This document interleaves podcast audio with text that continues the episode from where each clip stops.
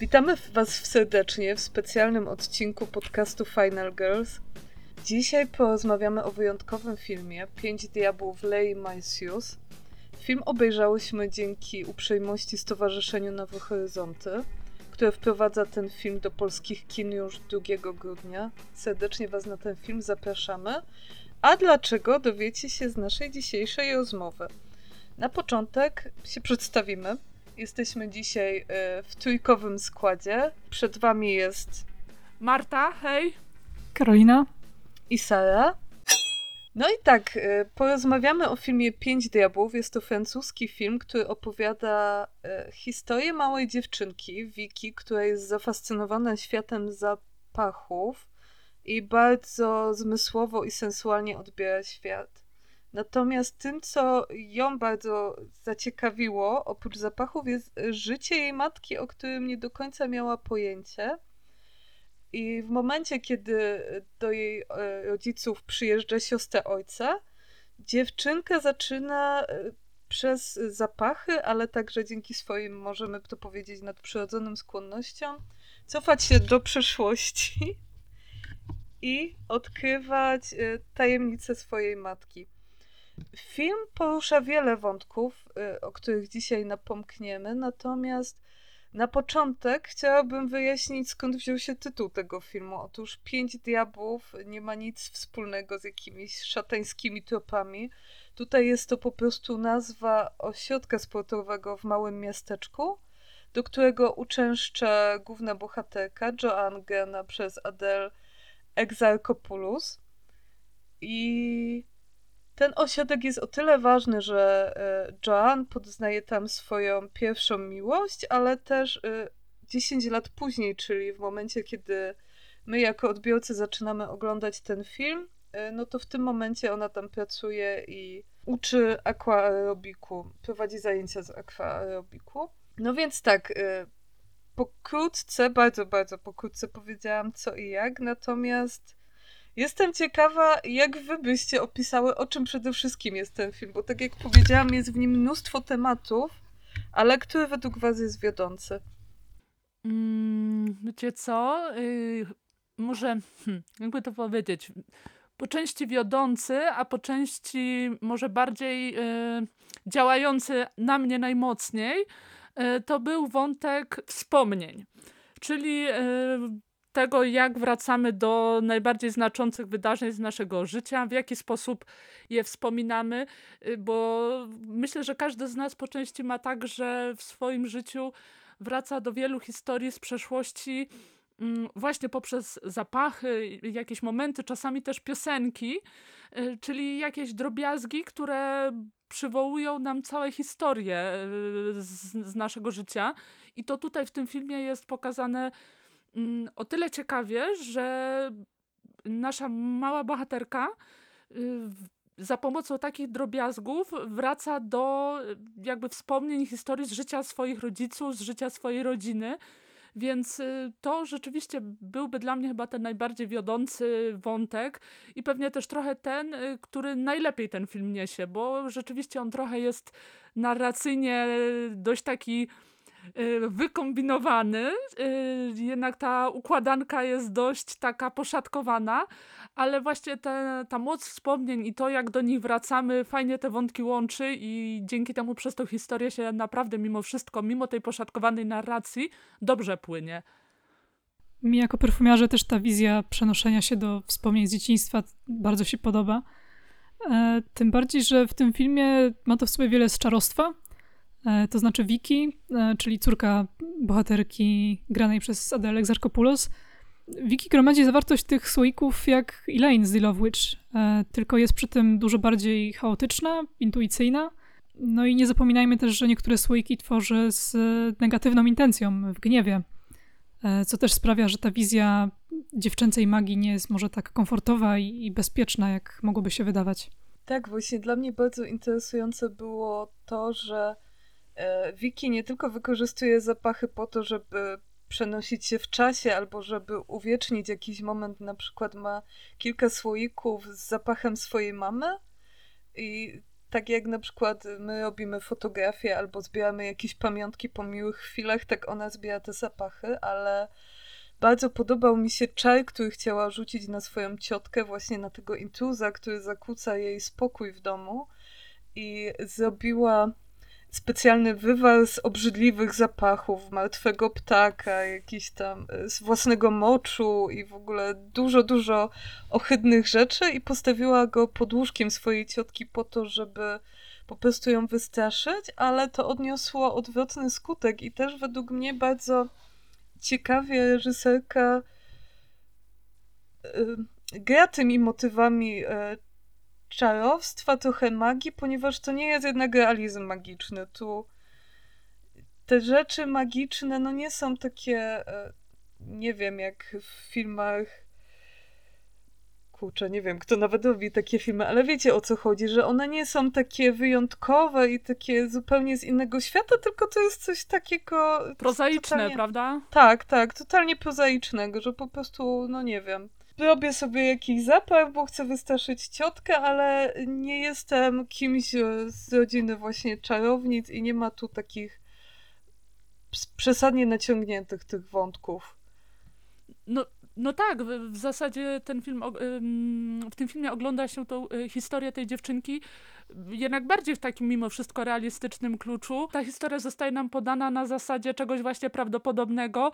Nie ma tutaj e, aż tak podkreślonego. Ta niezwykłość jest elementem tego świata przedstawionego, że nie jest to jakby odgrodzone grubą kreską i dzięki czemu y, ta historia trochę, tą historię trochę się ogląda jako takie, wiecie, y, kino w stanie czystym, prawda? Czyli y, kino, które nam rzeczywiście mm, uderza głównie w zmysłowe postrzeganie, więc to też jest fajne i dlatego bym się zgodziła z tym, co Sara mówi, że rzeczywiście tu bardziej mimo wszystko jest ta magia połączona z realnym światem.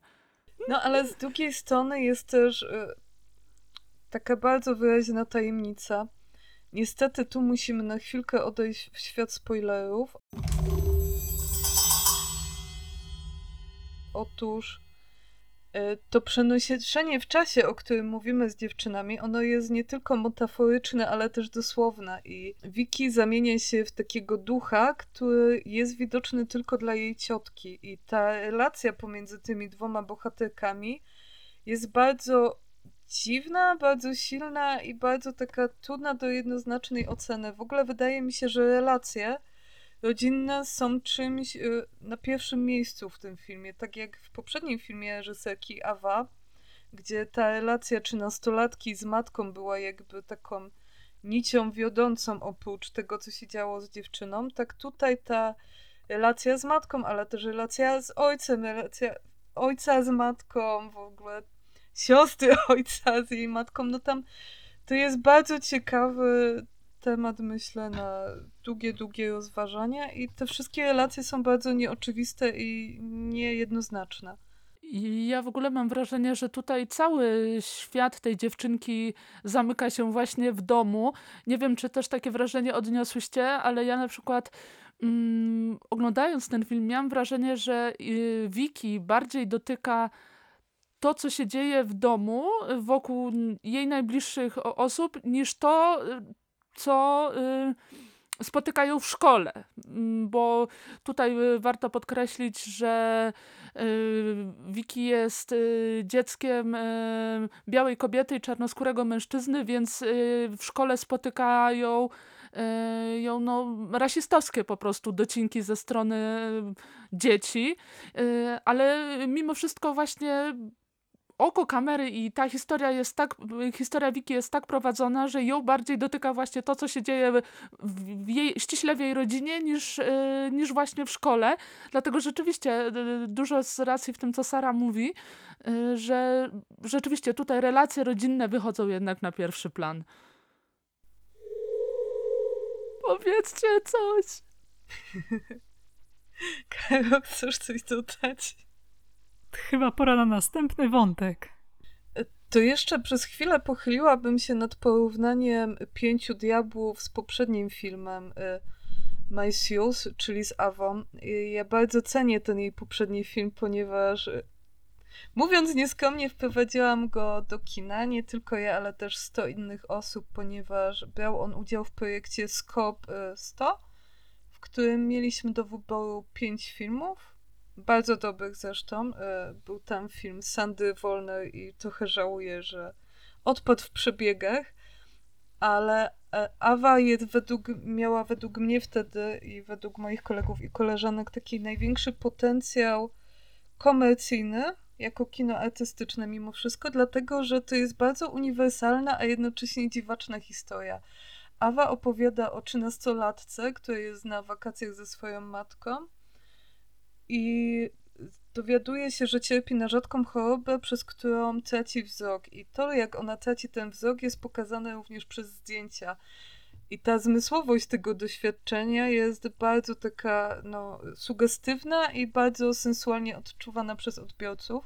I myślę, że to jest też taka cena, cecha charakterystyczna kina tej reżyserki, właśnie to granie zmysłami, że w kinie niewiele się mówi, może nawet niewiele dzieje się takich przyczynowo-skutkowych rzeczy, bo one tam jednak nie są najważniejsze, ale bardzo wiele odczuwamy tego, co odczuwają przede wszystkim bohaterki, bo kobiety tu są jednak na pierwszym planie. Czyli w przypadku Awy odczuwamy właśnie ten zapach morza, ten dotyk piasku, te błoto na jej skórze ale też odczuwamy te psychologiczne, psychiczne rzeczy, które się w niej dzieją, czyli ten lęk związany z czymś, co nie, nieuchronnie utraci, czyli z tym zmysłem wzroku. Jest tam też ciekawy wątek e, właśnie sielskiego krajobrazu, który też został podjęty w Pięciu Diabłach. W Awie mamy piaszczystą plażę, piękne morze, natomiast w Pięciu Diabłach jest taki sielski, idealny górski krajobraz i one są takim kontrastem dla tego mroku, który kryje się w dorastających dziewczynkach, ponieważ e, mam wrażenie, że Leia Maisius bardzo dobrze sobie zdaje sprawę z tego, że dorastanie, szczególnie dorastanie dziewczyn, to jest jednak bardzo mroczna i bardzo ciężka do przeżycia sprawa i bardzo fajnie to pokazuje. No, w y, Pięciu Diabłach też to dobrze widać, bo y, jednak y, ten wątek dorastania jest wzbogacony też o wątek jakby poznawania prawdy o swoich rodzicach, o najbliższych osobach. Mm, I to też w sumie jest dość ciekawie pokazane, jak mm, skonfrontowane jest wyobrażenie dziecka o rodzicu jako pewnej roli społecznej, jako tym opiekunie, y, o stoi, opoce, a prawdziwej twarzy tego rodzica, no bo jednak y, Wiki poznaje dość niewygodną prawdę o, o najbliższych jej ludziach, dlatego też po części mm, swoją ciotkę Mm, traktuje bardzo negatywnie od samego początku. Tak jak y, Sara wspomniałeś, przyrządza jakiś tam właśnie, jakąś tam miksturę, która ma e, ciotkę wypłoszyć z tego domu, bo niemal instynktownie dzięki tym swoim wizjom czuje, że ona jest tutaj prowodyrką tych zmian, więc ta dziewczynka dorasta niejako poprzez y, odkrywanie nie tylko samej siebie, ale też właśnie tej niewygodnej prawdy, która zupełnie inaczej ją kształtuje, jej y, najbliższy świat, no bo dotyczy jakby nie patrzeć y, jej rodziców, prawda? Film zresztą też przyjmuje perspektywę tej dziewczynki, co, co tutaj bardzo ciekawie wypada. Rzadko kiedy podoba mi się obrazowanie dzieciaków w filmie, bo albo te dzieci są infantylizowane, albo z kolei są pokazane jako zbyt dorosłe na swój wiek często są bardziej wyobrażeniem dziecka niż takim y, dzieckiem, dzieckiem albo wspomnieniem tych autorów, a wydaje mi się, że akurat w Pięciu Diabłach postać Wiki wychodzi bardzo wiarygodnie i też aktorka, która wciela się w tę bohaterkę, nie wiem, nie raziła mnie z sztucznością, co często się zdarza. Nie, no jasne, jasne. Y, I tutaj fajnie właśnie jest wygrane to, o czym wspomniałyśmy przedtem, że te umiejętności mm, wiki nie są tak mocno wygrane w kontekście magicznym, e, no bo jednak jakby nie patrzeć, e, dzieci często postrzegają świat właśnie zmysłowo, poprzez dotyk, poprzez widzenie czegoś, słyszenie, więc e, ta jej umiejętność właśnie wyczuwania konkretnej historii, albo tak jak w tej fantastycznej scenie wyczuwa swoją matkę w lesie, przykrytą jakimś tam runem. Mm, to jest też po części zespolone z dziecięcością, prawda? Że dzieci jednak trochę inaczej ten świat postrzegają, nie, niekoniecznie przyczynowo-skutkowo, co raczej właśnie przez jakieś tam skojarzenia, wyobrażenia, więc y, rzeczywiście dzięki temu Wiki, mimo tego nadnaturalnego pierwiastka, jest nadal przede wszystkim dzieckiem. No i w ogóle też y, podoba mi się, że Wiki jest jeszcze w takim wieku, że nie jest zbuntowaną nastolatką. Tutaj nie mamy tego problemu y, z tym, że jej matka jest seksualną osobą, jest bardzo zmysłową osobą i też budzi pożądanie nie tylko ojca, no w sumie ojca najmniej, ale też ciotki.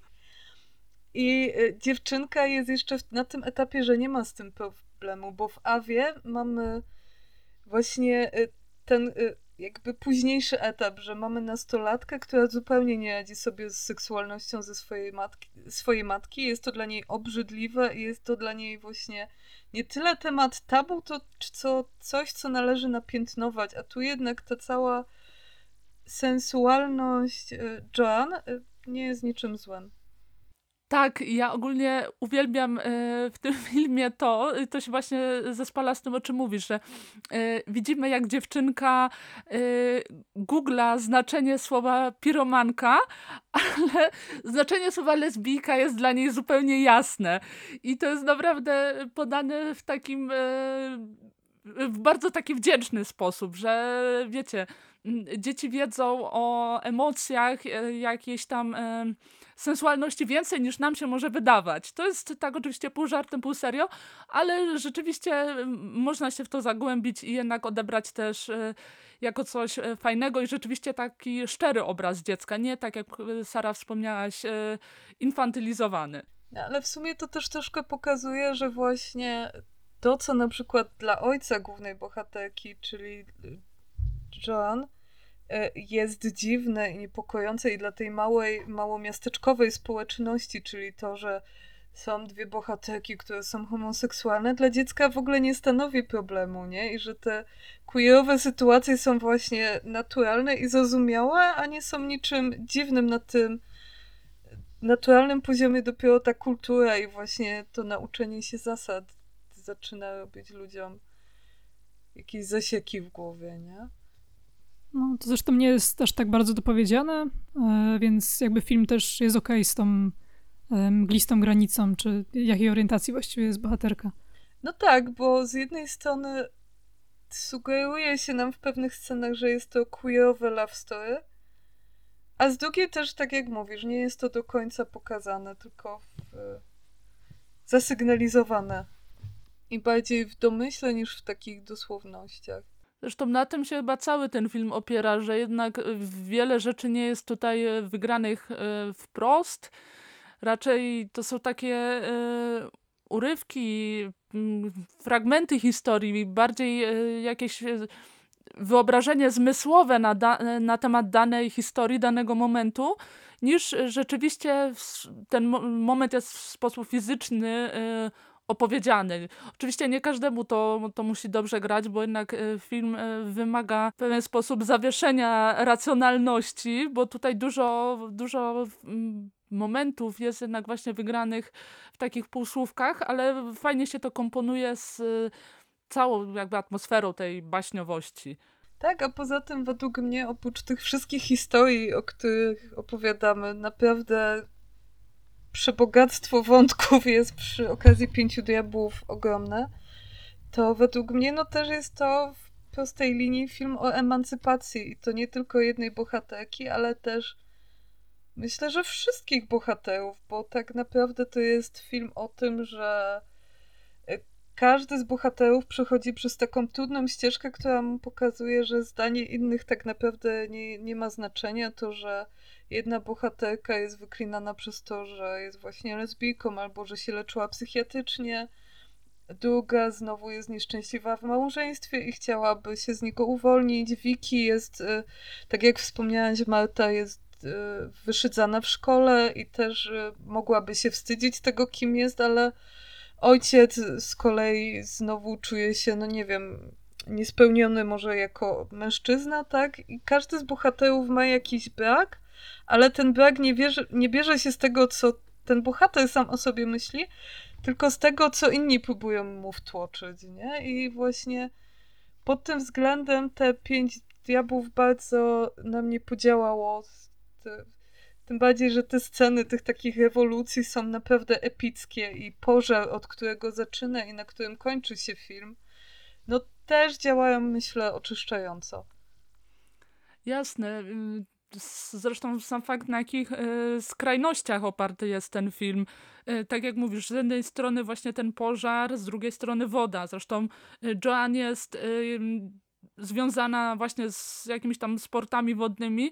Z kolei jej mąż jest strażakiem, prawda? I cały czas, cały czas te skrajności tu są wygrywane, mocno zaznaczane, więc rzeczywiście y, ci bohaterowie przechodzą pewną drogę, prawda? Y, jednak widzą, że świat, w którym e, przyszło im funkcjonować, to jest jakaś tam niewielka alpejska wioseczka, jest bardzo określony, wtłoczony w pewne ramy, jednak e, w nich jest e, jakaś energia, która nieraz właśnie potrzebuje jakiegoś zapalnika, żeby po prostu y, ujść, żeby, żeby dać o sobie znać. Więc y, te, te skrajności niejako pomagają im wyrazić samych siebie, prawda? Bo z jednej strony jest tutaj ta mocno zamknięta społeczność, ta małomiasteczkowość, ale jednak im bliżej finału, tym częściej właśnie jest pokazywane to, o czym mówisz, ta emancypacja, że jednak bohaterowie trochę odzyskują swój własny głos.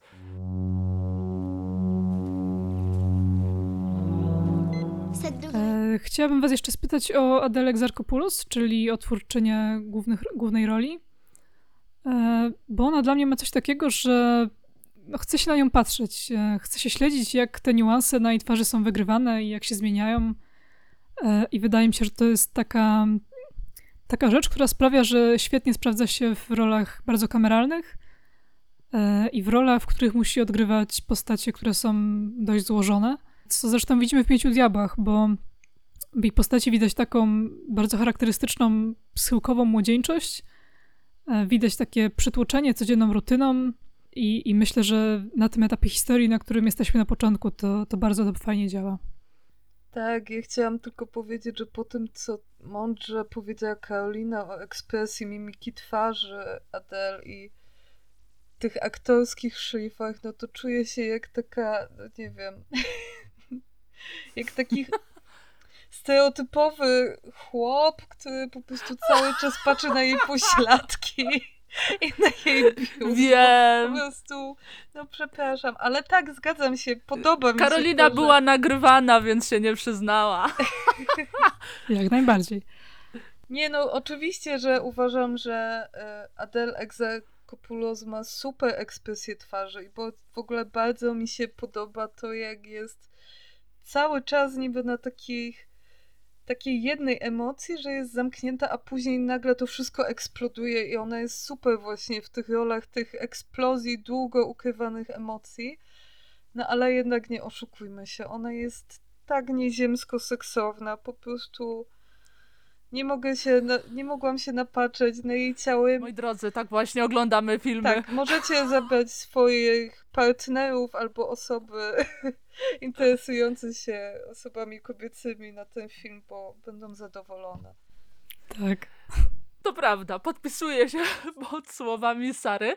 Y, dla mnie ona ogólnie jest y, taką jedną wielką skrajnością, bo z jednej strony jest właśnie tak mega cielesna, mega zmysłowa, bardzo taka mięsista, prawda? Ona jest jednak, y, jej obecność na ekranie jest bardzo mocno zaznaczana. Y, ją widać, czuć, słychać w każdym kadrze, w jakim się pojawia. A z drugiej strony fajne jest to, że przy tej swojej mocnej fizyczności ona właśnie często gra w sposób właśnie bardzo wyważony. To, o czym mówicie, że y, on, jej aktorstwo nie jest przerysowane. To jest cudowne połączenie. Nie wiem, jak, jak jej się udaje to osiągnąć, ale się udaje. Y, czyli wiecie, teoretycznie jest właśnie tą y, y, stereotypową y, bardzo sensualną, bardzo seksualizowaną w niektórych momentach francuską, prawda? Jest ten powiedzmy taki stereotyp, a z drugiej strony często się temu postrzeganiu y, wymyka i to bardzo dobrze działa w tym filmie, bo rzeczywiście jej bohaterką targają bardzo silne emocje, prawda? Umówmy się, ta historia jednak odsłania się pomału, ale gdy już znamy jej poszczególne elementy, to widzimy, że każdy z aktorów tej tragedii przeżył no, wielką traumę, prawda? I tu było łatwo te emocje jakby przesadzić, yy, przeszarżować, ale jednak do końca trzyma yy, jakby mm, swoją bohaterkę i emocje w ryzach, więc rzeczywiście ten kontrast w jej osobie jest y, świetny, bardzo filmowy, szczególnie w takich historiach Pięć Diabłów, które są opowieścią bardzo zmysłową. Ale w ogóle też mi się wydaje, że Adele jest wyjątkowa na tle innych francuskich aktorek, bo jednak te francuskie aktorki, które osiągnęły największy sukces, kojarzą się albo z takimi chłodnymi arystokratkami, wiecie, Catherine Deneuve, Juliette Binoche, nie wiem, albo właśnie z drugiej strony takimi furiatkami, jak, nie wiem, Isabelle Adjani. A Adele ma coś takiego, taki vibe trochę dziewczyny z sąsiedztwa, na przykład to było też widać w tych scenach z jej młodości, że tu ma te takie wielkie koła, e, tu jest tak. ubrana w ten takie sportowe ciuchy, troszkę ma taki kiczowaty styl, ale jednak jest w tym coś takiego, no nie wiem, niesztampowego. No wiadomo, że to jest nie taka prawdziwa dziewczyna z sąsiedztwa, ale dziewczyny, którą chcielibyśmy mieć w swoim sąsiedztwie.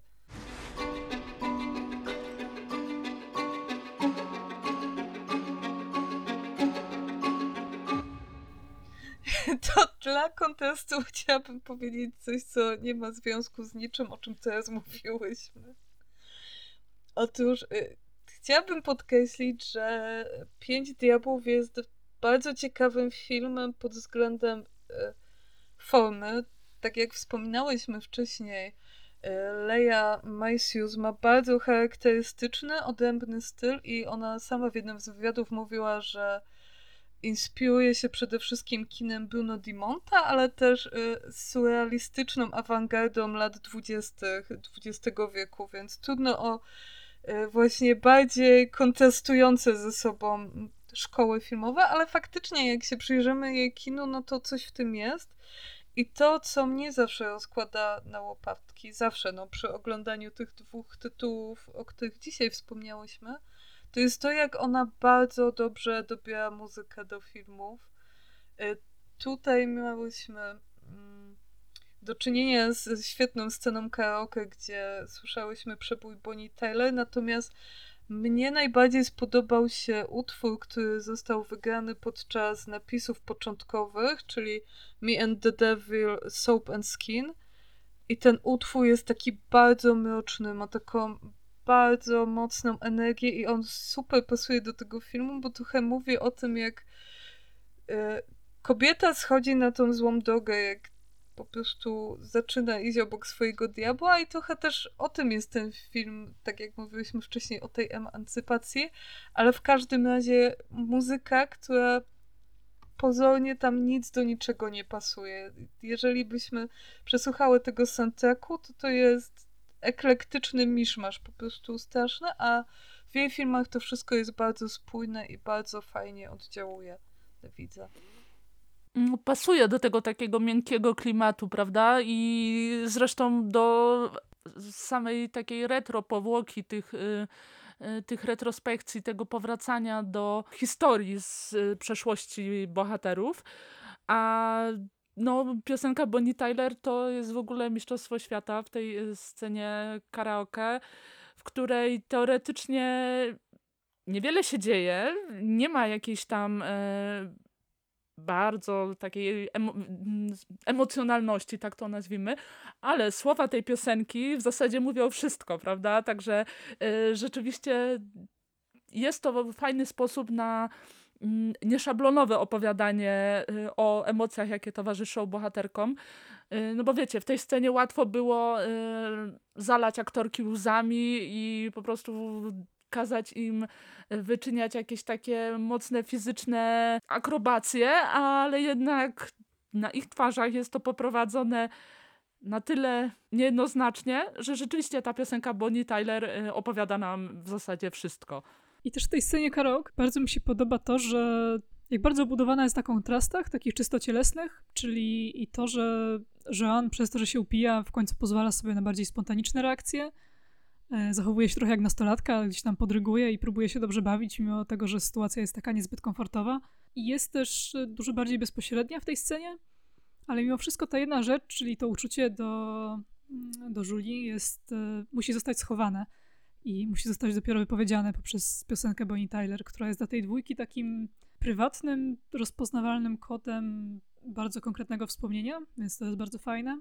I podoba mi się to, jak w jakiej kontrze stoi zachowanie bohaterki do, do jej męża, przez to, jak bardzo to się uwidacznia to, jak są do siebie niedopasowani, jak się tłamszą w tym związku. Czyli on jest przez cały film taką bardzo statyczną, wycofaną, właściwie ojcowską postacią. E, I Joan mu tę statyczność w końcu wyrzuca zresztą.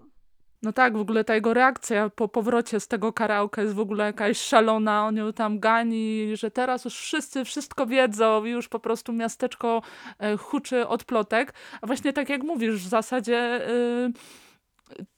te emocje podczas tego karaoke są czytelne tylko dla tej dwójki, a reszta, no nie wiem, jak ja bym zobaczyła e, dwie laski w takiej scenie w karaoke, to niekoniecznie od razu bym sobie wyobrażała Bóg wie co, e, ale no mało Ja miasteczko... no.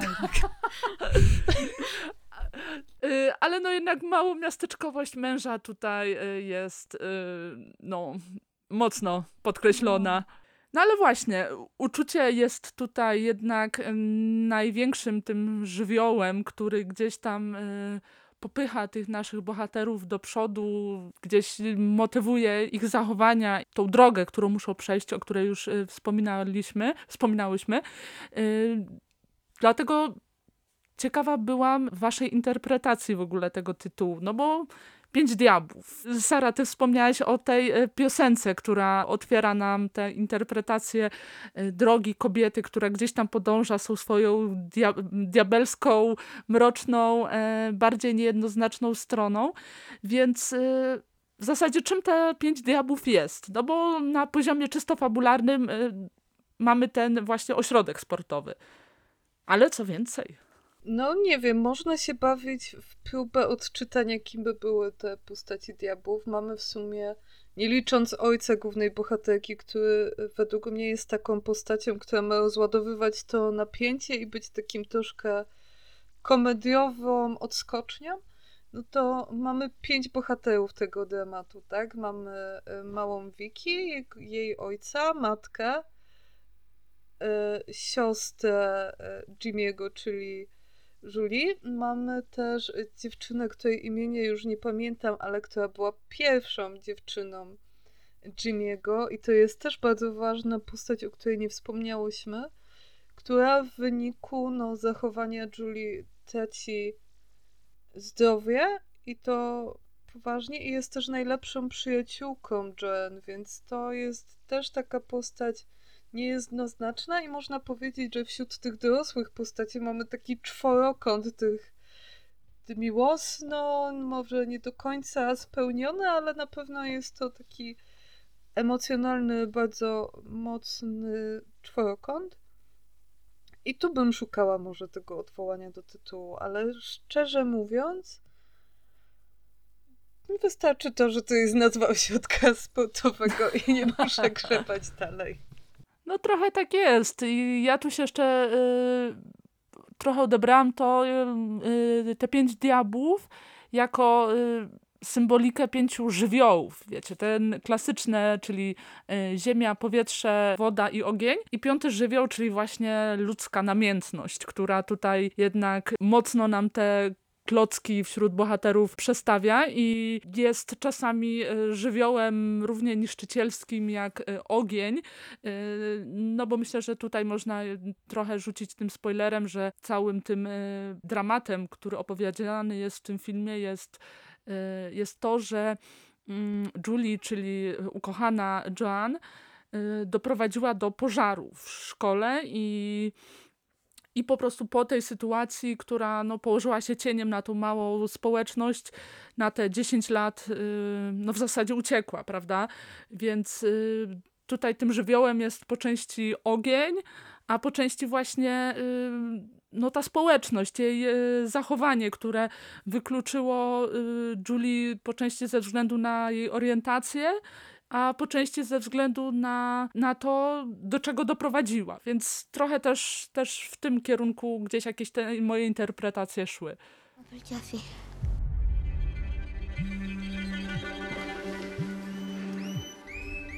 Na koniec chciałabym Was poprosić o opowiedzenie o jednej scenie, przez którą uważacie, że każdy z naszych słuchaczy powinien obejrzeć Pięć Diabłów ten film y, fantastycznie działa jako całość, bo jednak y, świetnie tą muzykę, te fantastyczne, mm, barwne zdjęcia ogląda się na dużym ekranie, więc y, ze względu na te doświadczenie zmysłowe, fantastycznie jednak zobaczyć ten film na dużym ekranie, ale jeżeli miałabym wybrać mm, jakby może niekoniecznie jedną scenę, co jeden wątek, to byłoby to mm, na pewno morsowanie naszej Joan.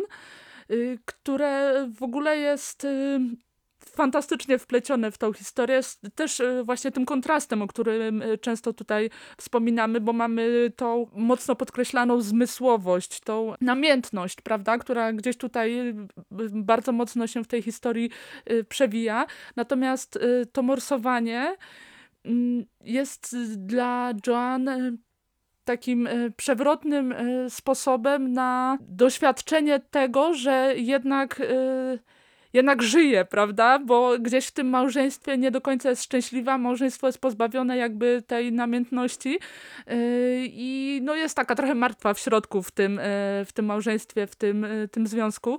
Natomiast morsowanie jest dla niej sposobem na to, żeby gdzieś te emocje podkręcić, doświadczyć, mocniej gdzieś na, na wierzch wyciągnąć.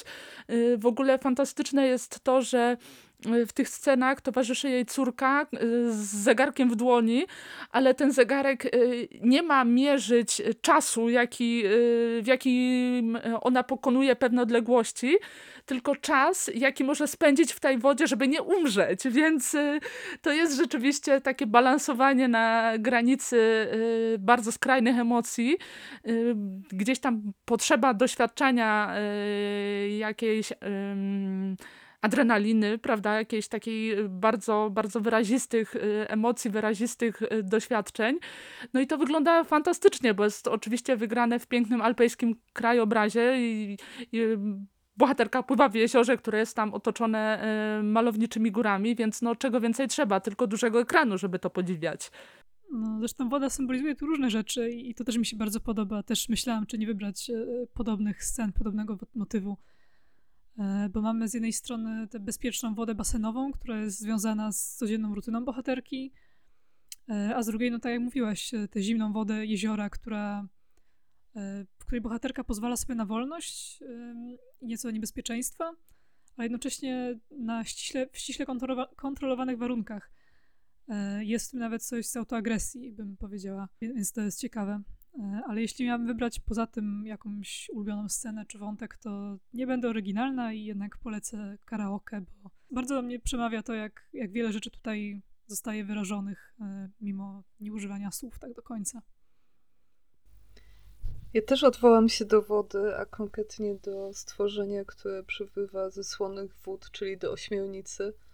I na początku chcę pod podkreślić, że ośmiornice są bardzo mądre, nie należy ich jeść i w ogóle jestem przeciwniczką jedzenia ośmiornicy, ale moją ulubioną sceną jest scena, w której e, Julie i Joan e, wspólnie gotują ośmiornicę, dlatego że ta scena w świetny sposób pokazuje, jak e, dwie kobiety, które kiedyś łączyła wielka zażyłość, a które teraz są skłócone i widzą się pierwszy raz po 10 latach, przełamują to ten nieznośny dystans, który chyba każdy z nas kiedyś poczuł, jak spotkał kogoś, kto kiedyś był dla niego ważny, a teraz już jest no, może niekoniecznie wrogiem, ale obcą osobą. I właśnie ta scena wspólnego gotowania przełamała taki dystans między nimi, zburzyła taki mur i dla mnie jest po prostu bardzo emocjonalna i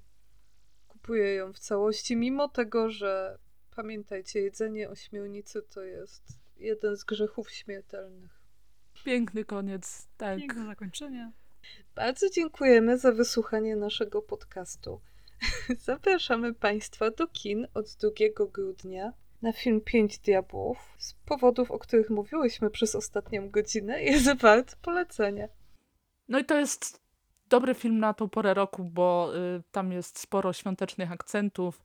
I dużo ognia. y, tak, dużo ognia, dużo choinek. Także po Kevinie samym w domu, y, albo zamiast Kevina samego w domu, możecie sobie zafundować y, taką historię. Jeżeli chcecie zobaczyć, jak choinka płonie, koniecznie idźcie do kina. Pozwólcie rozpalić swoje zmysły. To możemy zrobić takie wspólne pa jeszcze. Pa!